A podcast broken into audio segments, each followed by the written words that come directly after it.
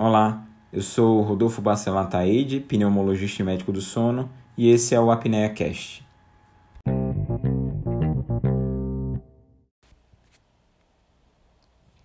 Você sabe o que é narcolepsia? Narcolep... Narcolepsia. Então, é uma das causas de sonolência excessiva diurna, de ter muito sono. Apesar de ser um sintoma comum, a doença não é comum a prevalência é de 1 para cada 2 mil pessoas. Então é uma doença rara. O que acontece geralmente é a deficiência de um hormônio que mantém o cérebro lá ligado, que são as hipocretinas. Com esses hormônios, eles estando em níveis mais baixos, o cérebro desliga e a pessoa tem esses ataques de sono. Isso mesmo, a pessoa está acordada de uma hora para outra, ela pá, dormiu involuntariamente.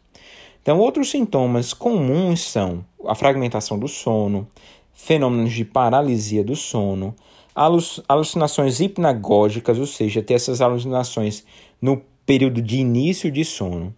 A gente divide as narcolepsias em tipo 1, aquelas que têm cataplexia, que é a perda involuntária, uma fraqueza muscular súbita e irreversível, é reversível, relacionada às emoções, riso, alegria, surpresa, raiva. O indivíduo tem essa fraqueza muscular súbita e se desconstrói, cai, literalmente, sem controle sobre seus músculos.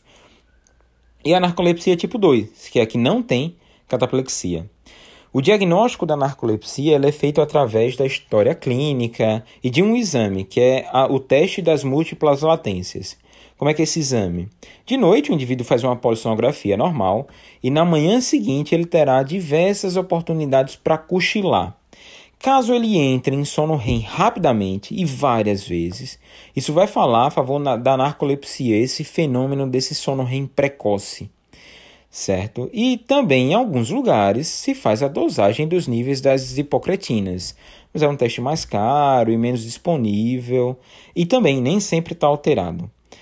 Uh, o tratamento da narcolepsia, primeiro, é comportamental. É higiene do sono, ter hábitos saudáveis de vida, a adaptação social. Esses pacientes sofrem bastante, então participar de grupos de apoio e também a possibilidade de uma prática de cochilo programado pode auxiliar bastante. Um cochilo de até 20 minutos, meia hora, pode dar 4 horas de vigília sem esses ataques de sono para um indivíduo que tem narcolepsia. O uso de medicamentos também é possível. São os estimulantes são o metilfenidato e a modafinila. É o, é, o, a popul, são esses populares estimulantes.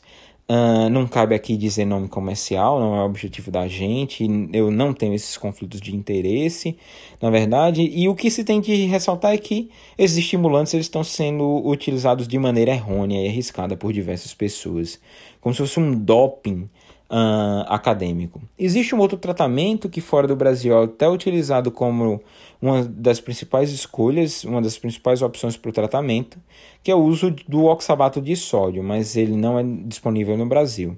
Outros tratamentos incluem antidepressivos.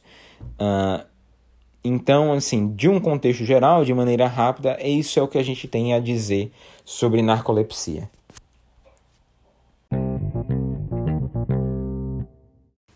Curtiu?